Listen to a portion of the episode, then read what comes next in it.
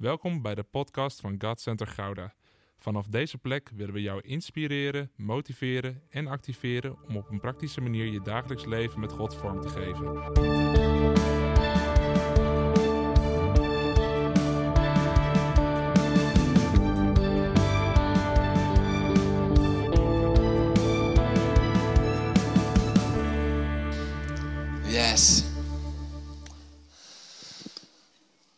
Gaan we starten met een nieuwe serie. Live like Jesus. Omdat ik geloof dat we richting Pasen, dat we echt een prachtige serie in mogen duiken over het leven van Jezus. Dus je denkt nu van, oh lekker, we gaan de evangelie in. Nee, vandaag niet. Vandaag starten we in een brief. Maar ik geloof wel dat we de evangelie in gaan duiken de komende weken. Maar live like Jesus. En dat is, dat is als het ware bijna een, een, oproep en als het ware een opdracht. Oh, leven als Jezus. Laten we leven zoals Jezus, waartoe we geroepen zijn. Dat is niet een bijkomstig iets. Nee, dat is ook echt een roeping. Dat we geroepen zijn om als Jezus te leven. Maar voordat we bereid zijn om te leven zoals Hij leefde, te leven vanuit Zijn hartslag, geloof ik dat we eerst opnieuw onder de indruk moeten raken van wie Hij is. Want ik heb ontdekt dat je alleen volgt van wie je onder de indruk bent geraakt. Je volgt alleen de mensen, op aarde ook. Je, je volgt alleen de mensen van wie je onder de indruk bent. Waarvan je denkt van, oh, wow, die heeft impact gemaakt. Of, of dat raakt me. Of ik heb respect voor diegene. Als je onder de indruk bent geraakt van iemand, dan ben je bereid om hem of haar te volgen. En zo is het ook in het geloofsleven dat we hebben met Jezus. En soms merk ik dat hij het wel waard is om volledig van onder de indruk te zijn, maar dat hij een soort van gedownsized wordt in ons hart. En dat is, ik, ik kreeg daarin echt een stukje inzicht van God, daar kom ik zo direct op. Dat is ook hoe we hem zien en van uit welke grond we hem zien. Maar dat is ook omdat we soms zo in beslag genomen worden door andere zaken. En waar je heel veel andere zaken laat spelen in je leven, dan is het moeilijk om nog geïmponeerd te worden door Hem alleen. We zingen zo mooi, geef me Jezus Hem alleen. Ik wil niets liever dan Jezus. Ik wil niets liever dan Jezus. Ik wil echt niets liever dan Jezus. Nou, laat me je deze vraag stellen. Is dat wel echt waar wat we net hebben gezongen?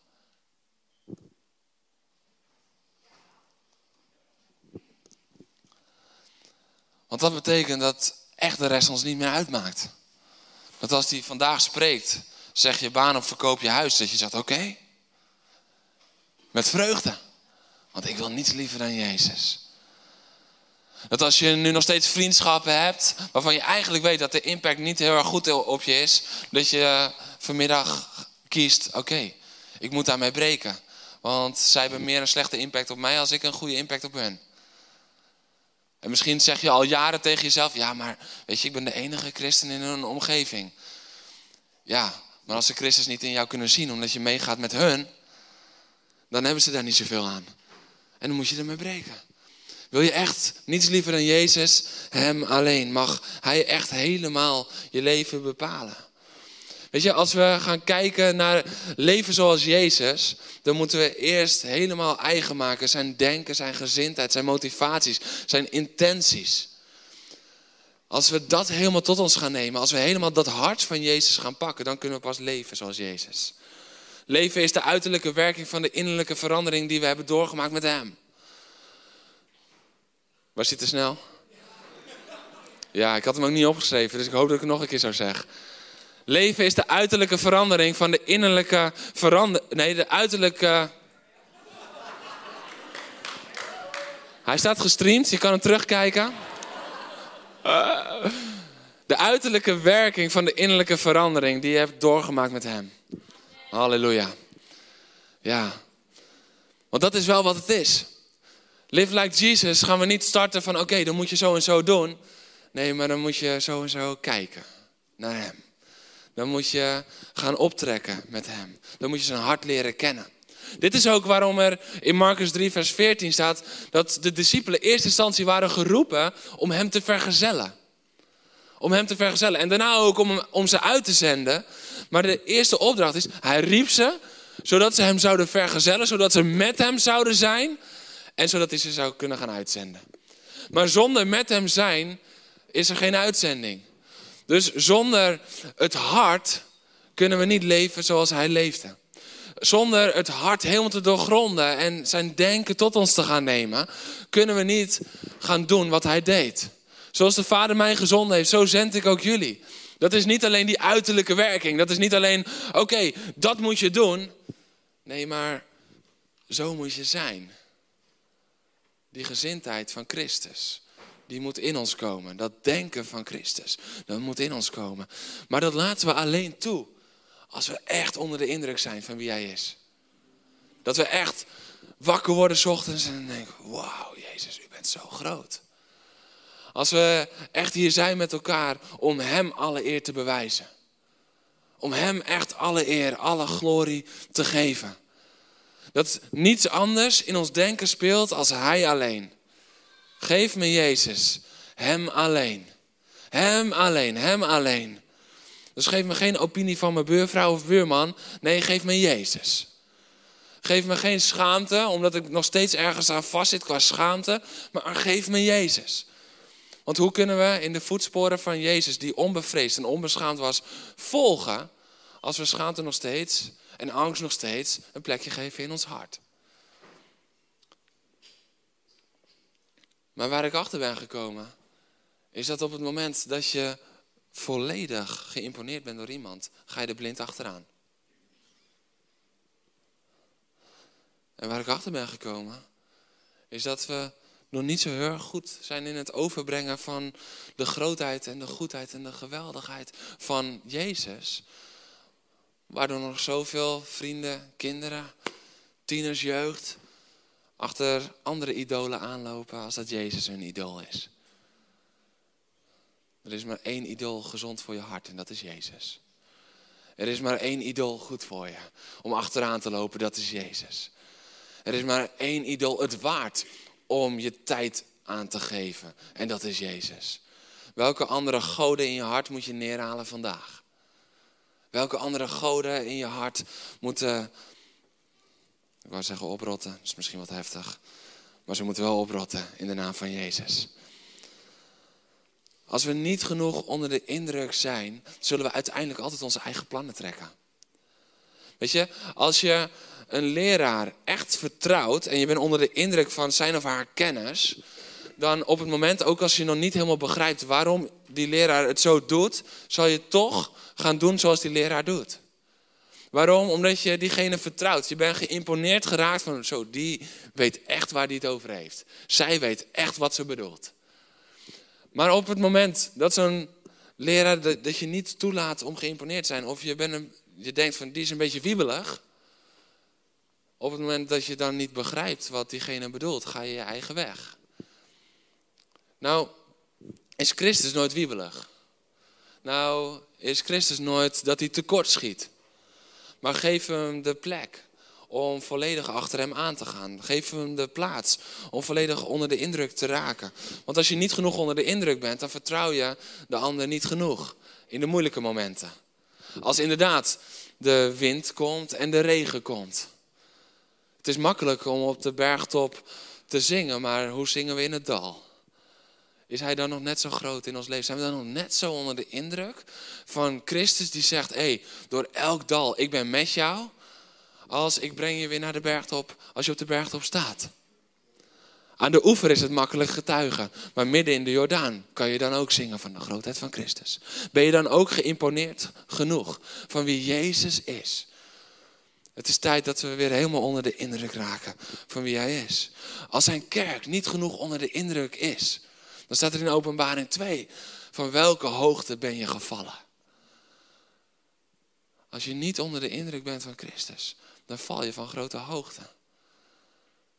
Als je denkt van, man, hoe kom ik iedere keer in zo'n dal?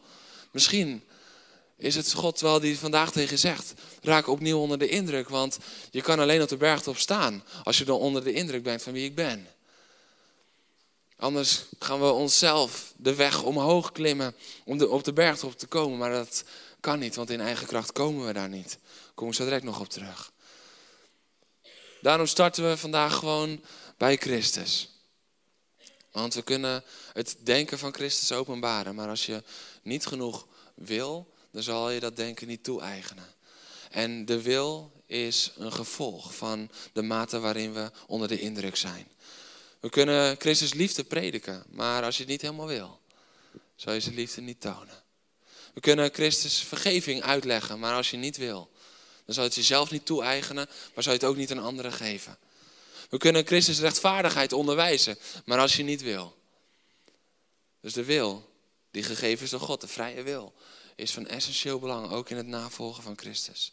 De wil om te volgen is gelijk aan de mate waarin je onder de indruk bent van Hem.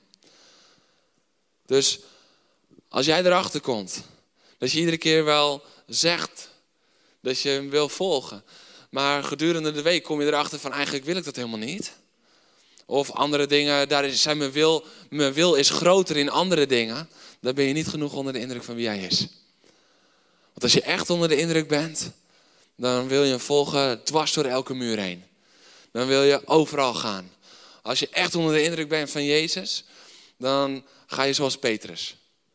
Dan ga je zoals Petrus. Ja, maar Petrus, ja, maar hij ging wel. Hij maakte fouten. Hij was mens. Kom op. De enige mens hier ooit op aarde die geen fouten heeft gemaakt was Jezus zelf. En ieder ander maakt fouten. Maar weet je, Petrus kwam op de plaats waar de Bijbel kon schrijven over zijn fouten. Kom jij op de plaats waar anderen zien dat je fouten maakt? Want dan ben je gegaan. De andere discipelen, die werden niet beschreven over verlogenen, drie keer. Maar Petrus was ook wel de enige die nog bij Jezus was. De andere discipelen, die, die maakten niet die blunder van, oké, wow, yo, Mozes, Elia, de verheerlijking op de berg en een en al heerlijkheid, heerlijkheid. Hé, hey, zal ik anders tenten opzetten? Menselijk gezien heel erg logisch. Maar hij was zo dicht bij Jezus. We lezen van hem over zijn misstappen, zijn fouten of zijn blunders. Wat we dan leuk vinden. Van ach, gelukkig hebben we Petrus nog, dan voelen we onszelf wat beter. Ik val best wel mee. Petrus wilde een tent opzetten. Ik heb gisteren geleerd op de Bijbelschool. Wij willen altijd gewoon hele gebouwen en vaste silo's bouwen. Petrus viel best wel mee met zijn tent. Wij willen alles vastleggen. Want, want dat, wij denken dat veiligheid is dat we weten waar we aan toe zijn. Nee, veiligheid is de aanwezigheid van Christus. Beter weet je helemaal niet waar je aan toe bent. Dan ben je echt veilig in zijn hand. Want dan heb je je overgegeven aan hem. Als jouw veiligheid ligt in de zekerheid die je hebt, dan ben je eigenlijk in een heel onveilig gebied. Want je bent in je eigen handen en niet in zijn handen. Oh man, dit was eigenlijk voor later in de serie. Um, Oké, laten we gaan lezen. Uh, Filippenzen 2. En je mag opstaan voor het woord van God. Nu mag even opspringen voor het woord van God. Want dit is echt een mooi gedeelte. Halleluja. Um, eigenlijk is altijd is het een mooi gedeelte. Filippenzen 2, vers 1 tot en met 8 gaan we lezen. Nu u door Christus zozeer bemoedigd wordt en liefdevol getroost. Nu er onder u zo'n grote verbondenheid is met de geest zoveel ontferming en medelijden, maakt dan mij volmaakt gelukkig door eensgezind te zijn. Eén in liefde, één in streven, één van geest. Handel niet uit geldingsdrang of eigenwaan, maar acht in alle bescheidenheid de ander belangrijker dan uzelf. Halleluja. Heb niet uw eigen belang voor ogen, maar ook die van de ander. Laat onder u de gezindheid heersen die Christus Jezus had. Hij die de gestalte van God had, hield zijn gelijkheid aan God niet vast, maar deed er afstand van. Hij nam de gestalte aan van een slaaf en hij werd gelijk aan een mens. En als mens verschenen heeft hij zich vernederd en werd hij gehoorzaam tot in de dood, de dood aan het kruis. Halleluja, je mag gaan zitten. Laat me je, voordat we in deze versen duiken, laat me je een klein beetje een achtergrond geven. Paulus zit gevangen als hij deze brief schrijft. Paulus zit achter tralies, hij, hij is geketend. Hij is geketend in de gevangenis, maar hij is ontketend voor Jezus. Je kan geketend zijn door alle omstandigheden en nog steeds ontketend zijn voor Jezus. Ik verlang naar een generatie die klaar is om geketend te worden, omdat ze ontketend zijn voor Jezus. Dat we gewoon opstaan en dat het niet meer uitmaakt. Yo, Paulus die schrijft in zijn brieven van, oh het is een vreugde als je mag lijden voor Jezus. Oh, jullie delen die vreugde ook echt, merk ik. Het is een vreugde als je mag lijden voor Christus. En misschien denk je van, joh, wat sta je daar nou happy te doen daarover? Maar als je echt geïmponeerd bent door Jezus. Als je echt zo vol bent van Hem. Dan is het een vreugde om te dragen wat het met zich meebrengt. Om Christus te volgen. Weet je, er is in de kerk is er zo'n mindset van, ja, dat is zwaar of dat is pittig dat de wereld anders denkt. Ja, oh, we worden in een kwaad daglicht gezet. Mensen hebben moeite met ons en dat drukt op me. Mijn familie dit, mijn vrienden dat. Man, de vreugde van God is onze kracht. Maar als we er geen vreugde over kunnen toelaten in ons hart, dan zullen we altijd blijven kijken naar dat lijden. Van, oh ja, dat brengt wel wat met zich mee. Het is wel zwaar, het is wel moe. Nee, dan wordt de kerk aantrekkelijk van. Allemaal mensen die vermoeid binnenkomen en zeggen, oh, het is wel pittig. De vreugde. Heb vreugde in het lijden dat het met zich meebrengt. Heb vreugde in de offers die je brengt voor, voor Christus. Heb er vreugde in. Heb er vreugde in. Weet je, het mag niet zo zijn dat wij leren van de wereld wat het is om met een blij gezicht iemand klakkeloos te volgen. Moet je eens naar een gemiddeld concert van een, een of andere popster kijken. Mensen die zich schil betalen, die alles aan de kant zetten ervoor. Helemaal zo staan. En dan denk je van, ja, ach, dat doen wij ook wel eens. Zeven seconden afgemeten in de dienst. Ja, zij doen het 2,5 uur. Voordat het concert begint. Ja, ik heb hier nog niemand om half tien gestaan. Ah! We zijn er weer! Half tien. Oh, eindelijk zondag. Ik heb hier zo ongeveer zes dagen en 22 uur weer naar uitgekeken. Kon niet wachten. Maar dit is Paulus. Hij is helemaal gek op Jezus. Hij is zo gek op Jezus dat hij in gevangenschap zit voor hem. En dat hij ook zegt, weet je, dat vind ik zo mooi, want uh, hij heeft dan gehoord van ja, er zijn ook valse motivaties. Dus mensen prediken Jezus, is Filippenzen 1, dat staat voor hoofdstuk 2. Kan je thuis gewoon even rustig teruglezen. Maar er zijn valse motivaties in de omloop. En dan zegt hij, maakt me niet uit als Jezus maar verkondigd wordt. Zo gek was hij op Jezus. Zo gek was hij op Jezus. Als Christus maar verkondigd wordt. Oh, Jeroen, uh, kunnen we dan anders maar... Nee, geen dwaalleren, want dwaalleren zijn geen Christusverkondiging. Dus Paulus zegt hier niet van, nee, dwaalleren zijn welkom. Daar waarschuwt hij ook voor. Nee, maar hij zegt, zelfs dwars door de verkeerde motivatie, als Christus maar gepredikt wordt. Zo gek was hij op Jezus. Zo vol was hij van Christus. Dat niets anders hem meer uitmaakte. Niets anders hem maar weer uitmaakte. Oh,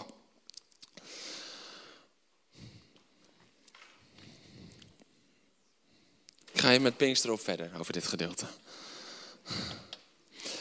Dan weet je dat alvast. Ja, ik bijt even op mijn lip. We gaan door naar, dan in vers 21 tot en met 24 van Filippenzen 1. Daar zegt Paulus het volgende. Hij zegt, ik weet eigenlijk gewoon niet zo goed wat ik moet kiezen. Zo vol is die van Jezus. Hè? Wil ik nou sterven of wil ik nou leven? Wil ik nou dood of wil ik nou hier blijven? En hij weet eigenlijk wel wat hij wil. Eigenlijk ten diepste wil hij gewoon naar Christus. Zo diep was zijn liefde voor Jezus. Dat, dat is eigenlijk het leven hier op aarde. Dat hij zegt, ja, sterven is mijn gewin, leven is mijn Christus. Sterven is mijn gewin. Man, ik wil bij Jezus zijn. En dan zeg ik niet van, oh, we moeten allemaal verlangen. Want hij zegt ook in de kanttekening van, hé, maar het is beter voor jullie dat ik hier ben. En ik heb hier nog een taak op aarde. En later zegt hij ook van, en ik richt me op wat voor me ligt. Om dat doel te behalen, want ik ben er nog niet. Dus het is geen doodswens. Hij, hij, hij was niet suicidaal. Maar hij was gewoon vol van liefde voor Jezus. Hij was vol van liefde voor Jezus. Wanneer kan dat? Als je hebt losgemaakt van al het aardse. Als je hebt losgemaakt van al het aardse. Dat betekent niet dat je geen aardse verantwoording meer neemt. Dat zien we hem continu doen. Hij neemt continu verantwoording hier op aarde. Maar hij is er los van. Wij zitten zo vaak, zo vast, helemaal in de grond en in de klei van de aarde. Dat we eigenlijk vergeten te verlangen naar Jezus. Verlangen we naar Christus, zoals Christus naar ons verlangt. En dan wil ik even inzoomen om opnieuw onder de indruk te raken van wie Hij is. Laat onder, de in, uh, onder u de gezindheid, het denken heersen die Christus Jezus had. En dan gaat hij verder. Hij die de gestalte van God had. En we gaan even die vers een paar keer opknippen. Hij die de gestalte van God had. Weet je, Jezus is God. En dat beseffen we vaak wel. Dat is, dat is een uitspraak. Oh, ja, tuurlijk, eh, hij is deel van de drie eenheid. Hij is God.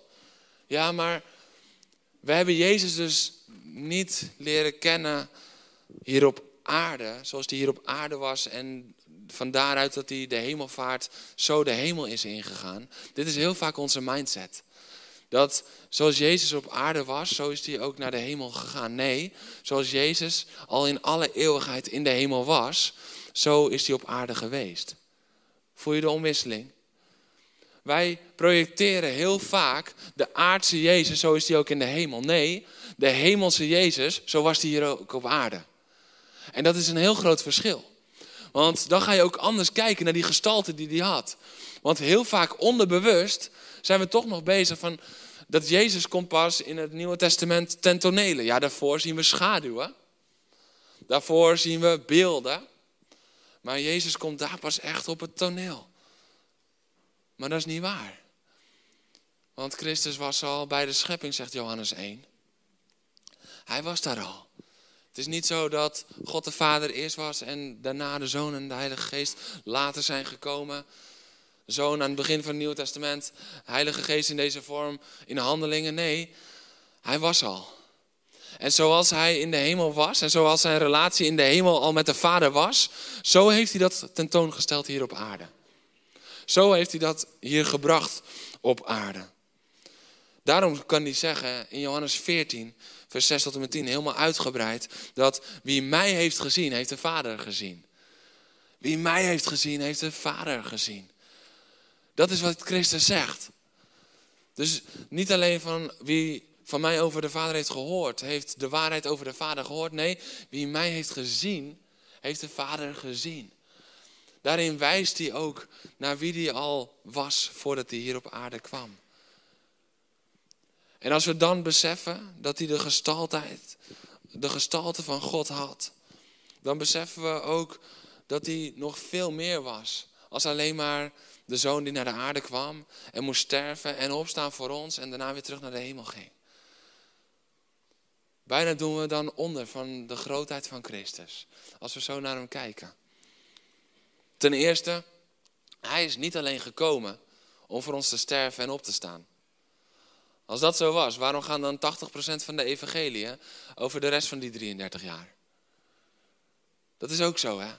Vaak centreren we alles rondom het kruis en de opstanding. Maar hij kwam voor veel meer dan dat. Ja, hij kwam met dat doel. En daar kwam alles tot een climax. Maar hij kwam voor veel meer dan dat alleen. Waarom zou hij anders al die lessen, al die gelijkenissen, al die wonderen, al die tekenen. Waarom zou hij twaalf discipelen met zich meenemen? En helemaal dat laten vergezellen, zodat ze helemaal zijn hart en zijn gedachten gingen pakken. Waarom zou hij dat doen? En waarom zouden we zoveel hoofdstukken hebben die nog niet gingen over het kruis en de opstanding? Als alles alleen daarin gecentreerd was. Maar ook daarin, we moeten beseffen dat we ons beeld van Jezus vaak helemaal centreren op 33 jaar Jezus, terwijl hij in eeuwigheid leeft. En hij heeft in die 33 jaar niet de blauwdruk gelegd van zo zal ik zijn tot in eeuwigheid. Nee, hij heeft in die eeuwigheid daarvoor al, heeft hij de blauwdruk gelegd, zo ben ik hier op aarde. Dus Christus in de hemel en Christus hier op aarde, ja, hij legde zijn heerlijkheid af. Maar vanuit hetzelfde hart, vanuit dezelfde bereidheid, vanuit hetzelfde denken, vanuit dezelfde liefde, vanuit dezelfde heiligheid, vanuit dezelfde rechtvaardigheid. Christus hier op aarde. Maar wel vanuit de hemel. God was bereid om te komen voor jou en voor mij. De zoon was gehoorzaam en verlangend voor jou en voor mij.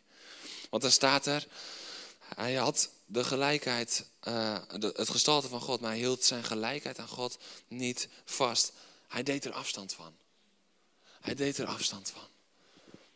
Dus niemand had het recht om te zeggen dat hij het moest opgeven, maar hij deed er afstand van.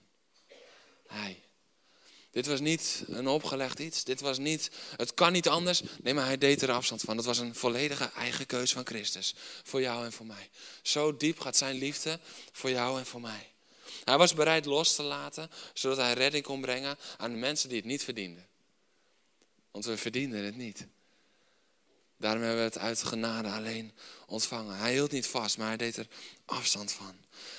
En heel vaak als we gaan kijken naar waarom de zoon naar de aarde is gegaan, dan komen we bij het gedeelte, want al zo lief had God de wereld. En dan projecteren we heel vaak de vaderliefde die zijn zoon gestuurd heeft. Maar tegelijkertijd, naast dat de vader inderdaad zijn zoon heeft gestuurd, staat er in Johannes 17 ook dat ik heb mij geheiligd omwille van hen. Christus heeft die keus gemaakt omwille van ons.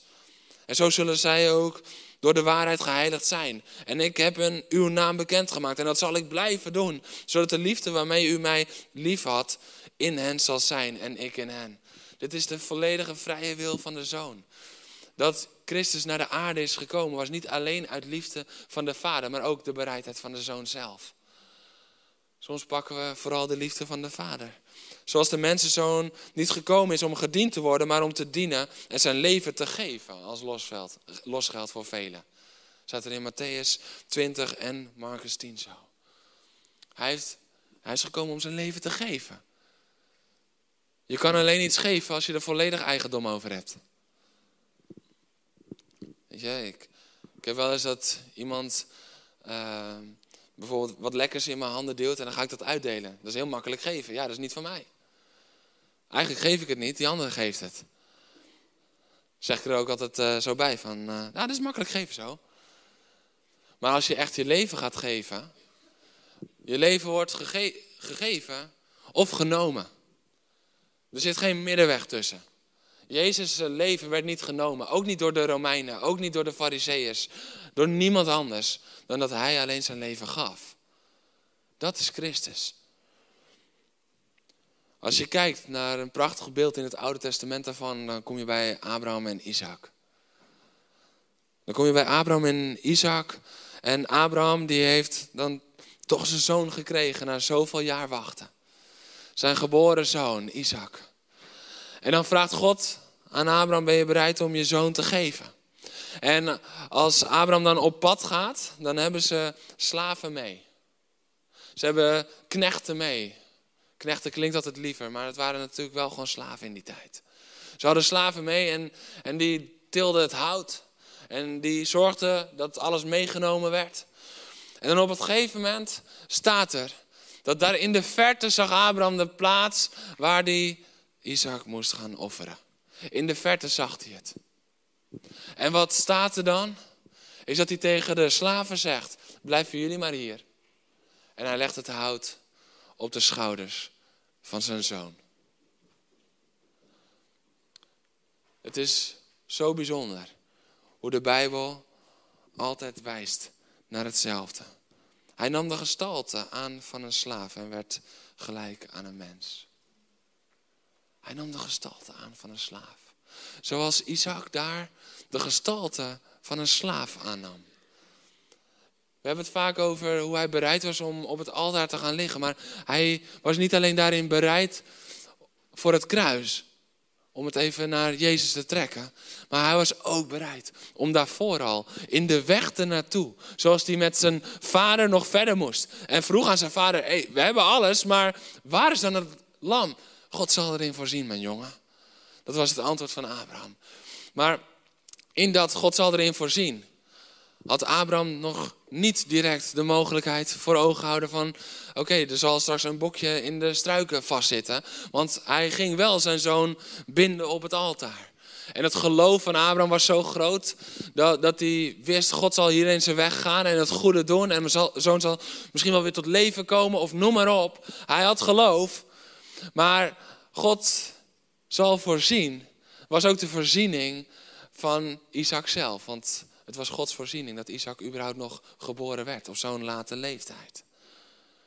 Maar heel vaak hebben we het dan over Christus aan het kruis, die daar de gestalte aannam. Nee, maar op het moment dat Christus de hemel verliet, voor jou en voor mij, de eeuwigheid daar even uittrad en de tijd inging. En 33 jaar hier onder ons leefde.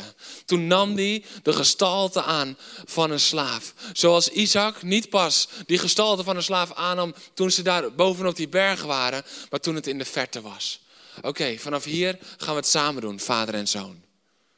Vanaf hier neem jij de gestalte van de slaaf aan met het hout op je schouders.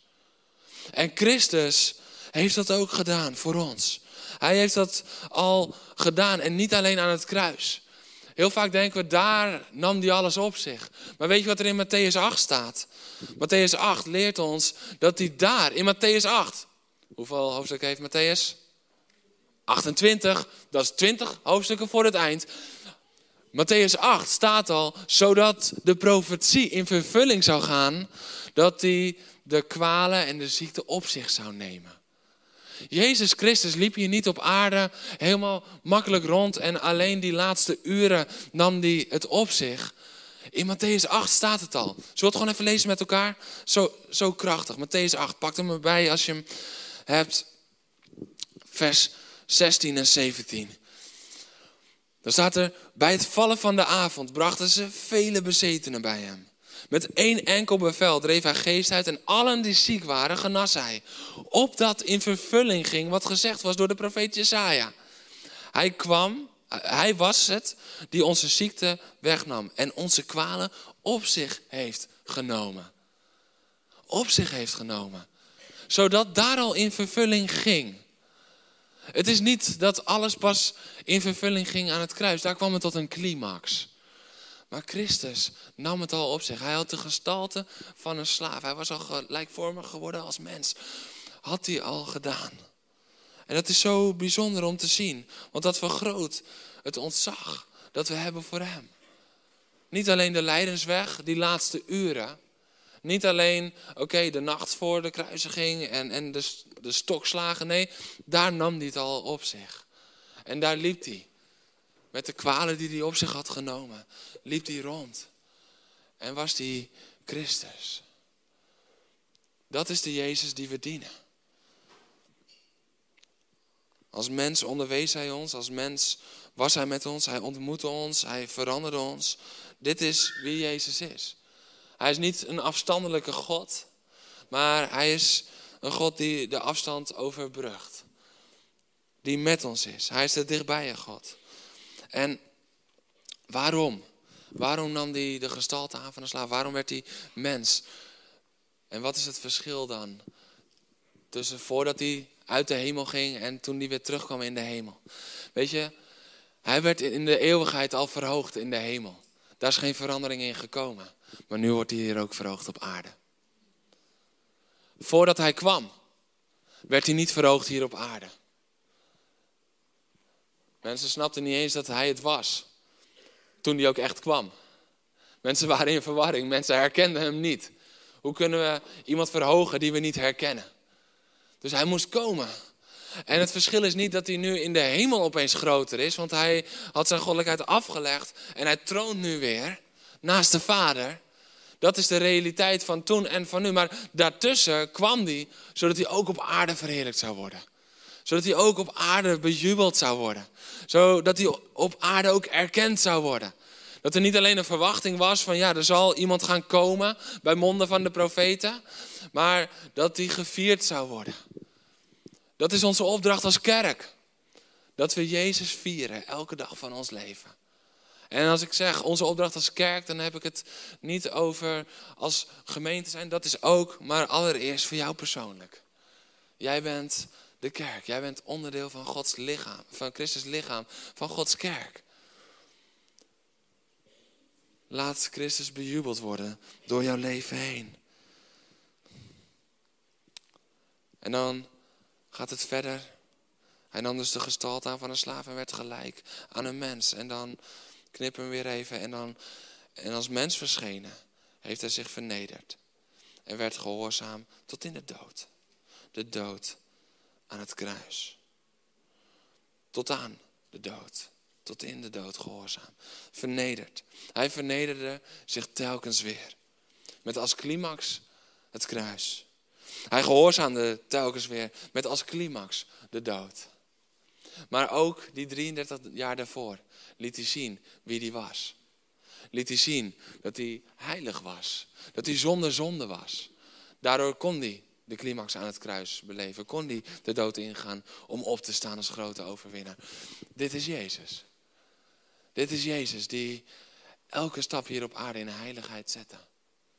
Dit is Jezus die elke stap hier op aarde in gehoorzaamheid zette. Oh, live like Jesus.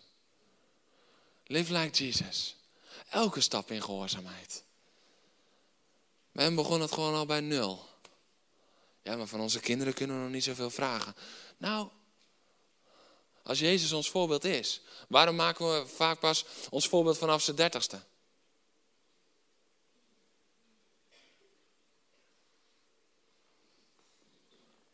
Dat is chill als je 25 bent.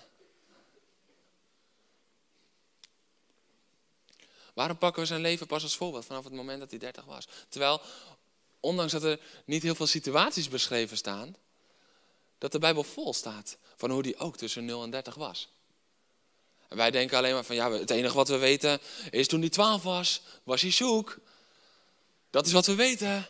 Hij was in de tempel. Hij wist heel veel. Dat is wat we weten. Nee, we weten veel meer. We weten dat er over zijn lippen geen leugen is gekomen. Dat was niet van 30 tot 33. Dat was van geboorte tot sterven. Waarom? Omdat dat fundament lag al in hoe hij zijn heerlijkheid had afgelegd, in wie hij was. Over Jezus' lippen komt geen leugen. Niet in de hemel, niet in de tijd op aarde, niet in de hemel daarna weer. Nooit een leugen over zijn lippen. Als hij een woord spreekt, dan is het waarheid en dan zal het gebeuren. Dat is de waarheid over de woorden van Jezus. Hij, is, hij heeft nooit een zonde begaan. En ik zie alle ouders gewoon gelijk denken van zo, dat was chill voor Maria en Jozef. Ik denk dat het, dat zo'n diepe heiligheid van een kind weer andere dingen met zich meebrengt. Als uitdagingen voor ouders. Maar hij was zonder zonde. Hij was heilig. Hij was goed. Denk je echt dat die bewogenheid die we zien tussen de 30 en de 33, dat hij die daarvoor niet had? Soms denken we te bekrompen over Jezus. En dat heeft invloed in, op hoe we hem willen volgen. Hoe we hem kunnen volgen. Meer onder de indruk raken van wie hij is. Hij is zoveel groter als ons beeld van hem. Hij is zoveel mooier als ons denken over hem. Hij gaat zoveel dieper dan wij kunnen denken. Dit is Jezus. Hij heeft de volbrachte weg van vernedering en gehoorzaamheid gelopen. Hij riep uit, het is volbracht. En daar was het ook klaar. Weet je, en dat is ook iets. Het is volbracht, daar, daar was het volbracht, daar was het klaar. Maar het is wel belangrijk om dan ook te beseffen dat we daar ook stil bij moeten blijven staan. Want dat hij de dood in ging, dat hij de dood ontwapend en ontroond heeft, dat hij duivel daar verslagen heeft en dat hij als grote overwinnaar opstaat. Zo willen we wel leven als Jezus. Toch? Toch? Oh heer. Hmm. Laat me je dit zeggen. Als je daar dan niet enthousiast over bent, dan ga je over het volgende gedeelte de komende drie minuten niet heel enthousiast zijn. En sorry als ik een beetje confronterend ben.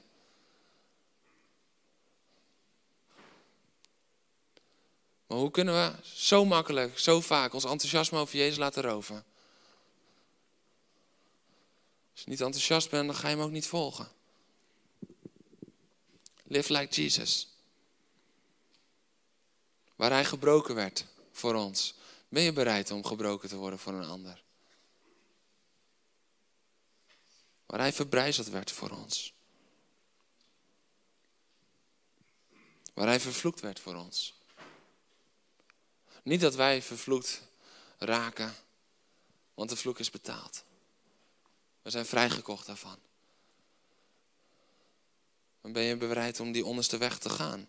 Zodat die bevrijding van de vloek ook in iemand anders leven realiteit gaat worden. Hij droeg de zonde voor ons. Hij droeg onze ziekte. Hij droeg ons onrecht. Hij droeg onze schuld. Hij betaalde de prijs. Hij betaalde de prijs. En het mocht hem alles kosten. Nou heeft hij gedaan wat hij alleen kan. Ik ga je niet oproepen, je hoeft niet vervloekt te worden voor een ander. Nee, dat kon alleen Christus. En je hoeft niet iemands ziekte of zonde of onrecht op je te nemen. Nee, want dat kunnen wij niet dragen, daarom droeg hij het voor ons. Laat dat duidelijk zijn.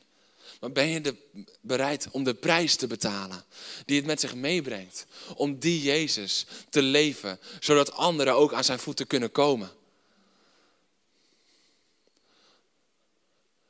Weet je, dit is een openbaring die God me laatst gaf.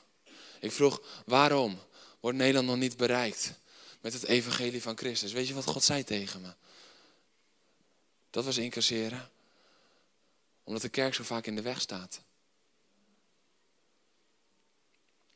Nou, je raadt het al, toen moest ik huilen.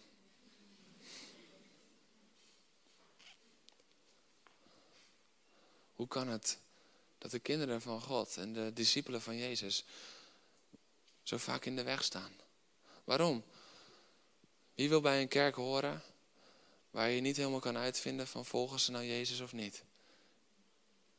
Hé, hey, daar zou ik ook niet achteraan lopen. Wie zou bij een groep willen horen waarvan je denkt, ja, de ene keer is het zo, de andere keer is het zo. Wie zou bij een groep willen horen waar principes overboord worden gegooid als de tijdsgeest anders is? Wie wil bij zo'n groep horen? En ik geloof dat dit ook echt niet voor iedereen zo specifiek is. Hè? Dus als je weet dat je met Jezus leeft en dat je zijn principes lief hebt en dat je zijn hartslag pakt, denk dan niet, oh, oh, oh, raak dan niet veroordeeld, helemaal niet. En als je merkt, hé, hey, dit gaat wel over mij, je wordt niet geoordeeld, je wordt niet veroordeeld, je wordt aangevuurd om het om te draaien in je leven. Weet je, de genade van Christus is niet zodat we fouten lekker blijven maken en zonde lekker blijven begaan en lauw lekker toelaten.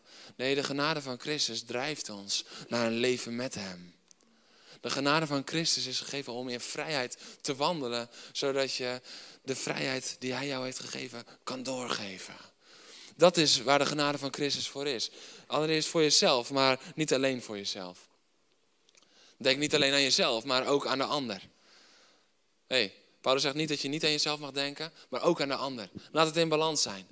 Ontvang van Christus wat je nodig hebt, maar geef door wat je te brengen hebt.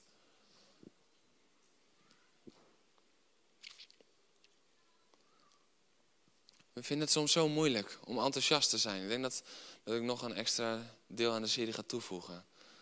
Enthousiast over Jezus. Gewoon enthousiast zijn. En zeg niet dat. Ik vond het zo mooi wat Abraham zei vorige week. Zeg niet, ik ben Nederlander. Ik vond het zo lekker. Ik vond het zo fijn. Nou ja, plaveer jij maar alvast de weg voor me. Halleluja. Dan kan ik het makkelijker zeggen. Weet je, Nederlanders staan wereldwijd. Staan ze bekend. Om hun enthousiasme bij welk sportevenement dan ook. En denk dan niet van, oh, dan komt hij weer met een voetbal. nee, Olympische Spelen, bij de hockey. Overal hebben we de grootste gekken. Nee, dat is echt waar. Positief, hè? Gewoon enthousiast. Gewoon, die gaan helemaal los. Moet je zo'n oranje optocht een keer kijken hoe iedereen erbij loopt. Wij vinden een kruisje om ons nek al... eh, nou, nou, nou, dan zien ze wel veel aan me. Is dat niet wat radicaal? Ja. Maar als het EK of het WK er is... gooien we alles overboord. Alle schaamte is weg, want we doen het met z'n allen. Je valt op als je het niet doet. Als je gewoon in je overhemdje netjes komt. Iedereen is in het oranje en jij in je blauwe overhemdje. Kan je in ieder geval nog zeggen, ja, ik dacht dat er ook rood en wit was. Maar, maar, maar, maar dit is wel heel serieus. Waarom vinden we het nog moeilijk om enthousiast te zijn over Jezus? En om ons daar helemaal in te laten gaan? Omdat het nog niet de meerderheid is.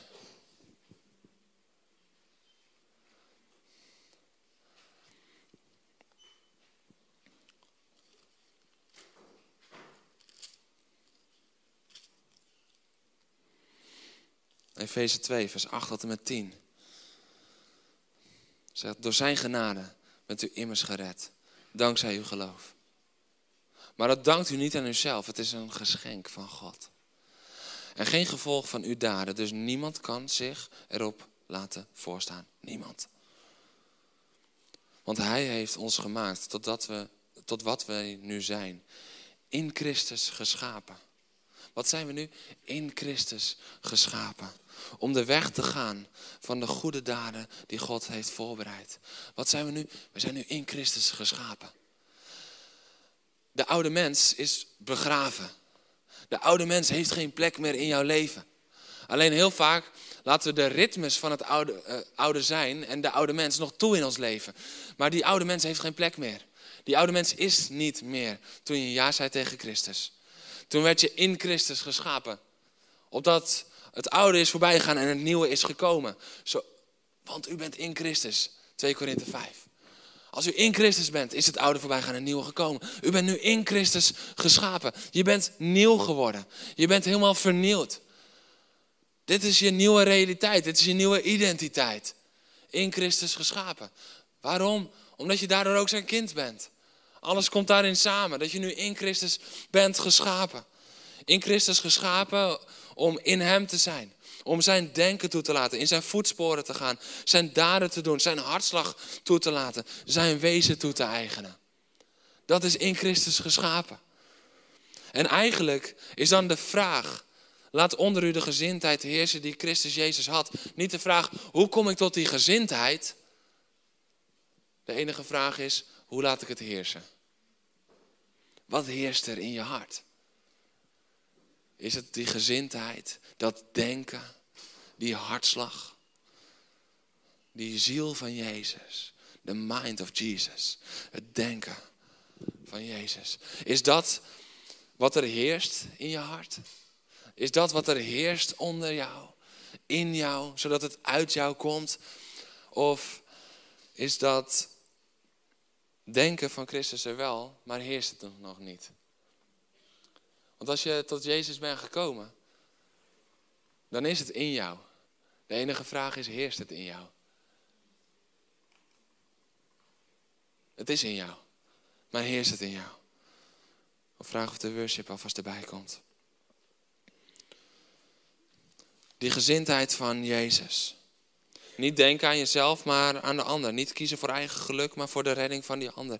Niet leven voor je eigen leven, maar gevend leven voor die ander. Weet je, dat is waar Paulus komt als hij zegt in Filippenzen 1 vers 21. Hey, het sterven is mij gewin, maar leven is mij Christus. Aan de ene kant, wow, hij verlangde zo naar Jezus dat hij bij hem wilde zijn.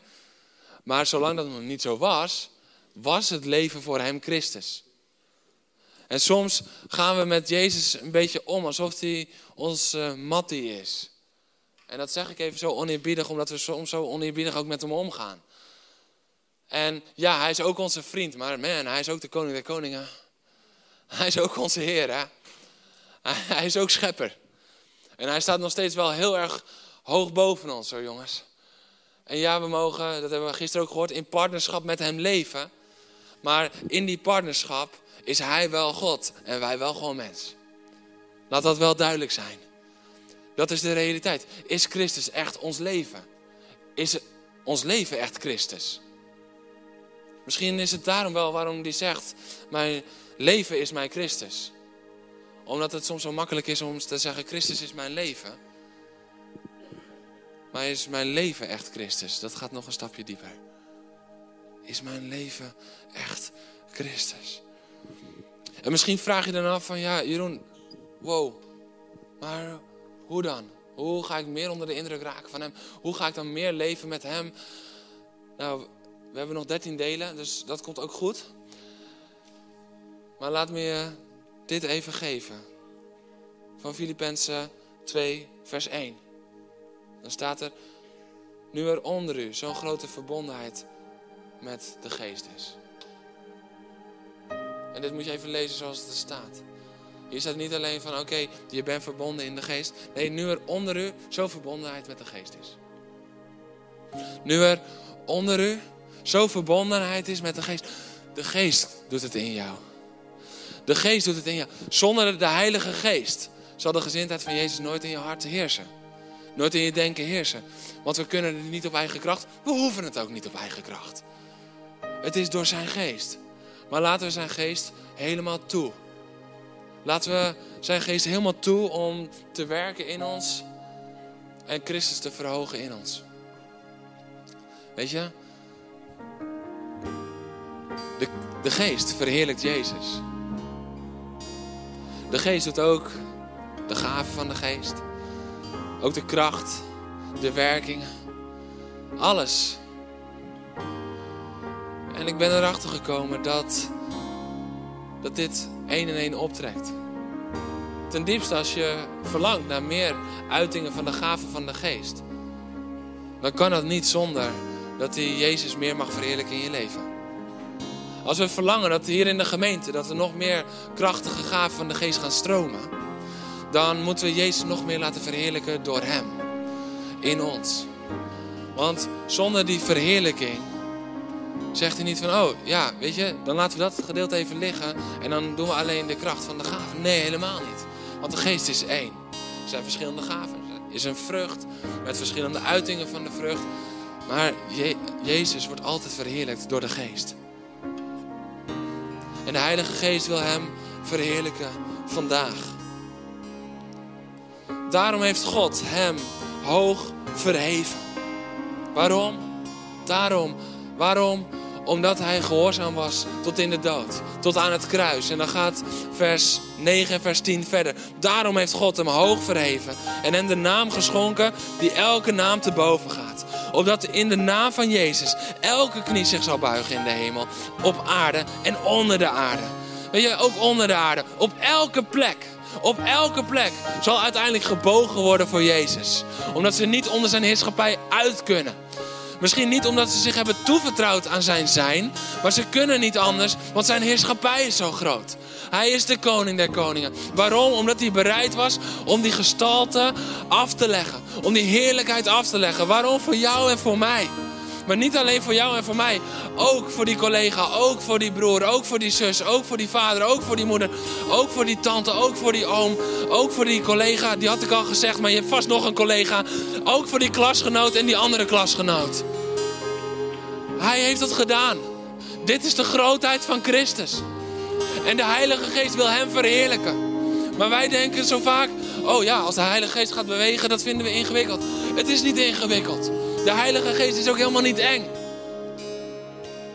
De Heilige Geest is alleen eng als je Jezus eng vindt.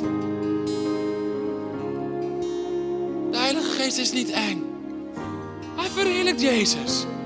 En dat doet hij in heel veel zijdigheid, in heel veel kleurigheid, in alles wat hem gegeven is, om de Vader en de Zoon te verheerlijken. Als je van Jezus houdt, man, open je hart voor de Heilige Geest en wat Hij wil doen.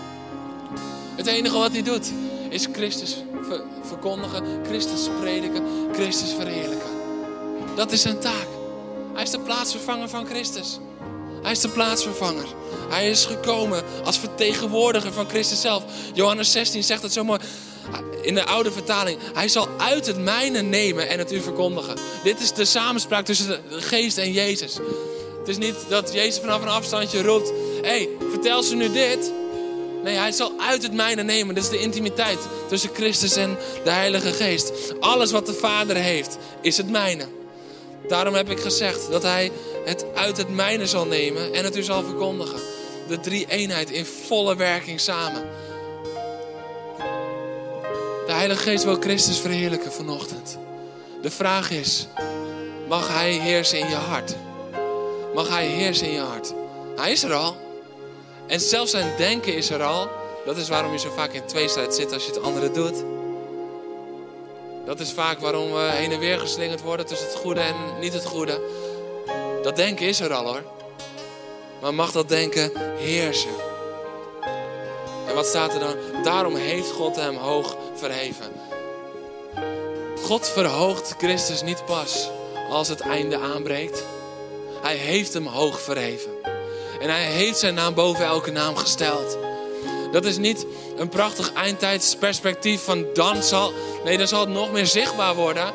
En op de aarde hier ook nog zichtbaarder worden. Totdat we uiteindelijk in een nieuwe hemel, nieuwe aarde zullen leven. Maar hij is al gesteld. Hij is al verhoogd. En als de Vader hem nu al verhoogt. En de geest zal uit het zijne nemen. Dan zal de Heilige Geest hem continu, continu, continu, continu, continu verhogen. In alles wat hij doet. Hoe meer we met de geest gaan wandelen, hoe meer Christus verhoogd zal worden. Hoe meer we de geest gaan toelaten, hoe meer we onder de indruk raken van Jezus Christus. En daarom geloof ik dat dit het fundament is voor deze hele serie. Als we het ook over heel veel praktische dingen gaan hebben, hoe doen we dat dan met Christus? Door zijn geest. Door zijn geest. Aan de ene kant omdat we niks kunnen zonder zijn geest. Maar vandaag nog even belangrijker, omdat we zonder zijn geest gewoon niet genoeg onder de indruk zijn van wie hij is. Dus één op één, als je de geest hebt laten doven in je leven. Hij is er nog wel, maar hey, even dimmen, even rustig aan. Of even wegstoppen, want ik vind het ingewikkeld. Dan ben je altijd minder onder de indruk van wie Jezus is. Dat loopt één op één. Dat loopt één op één.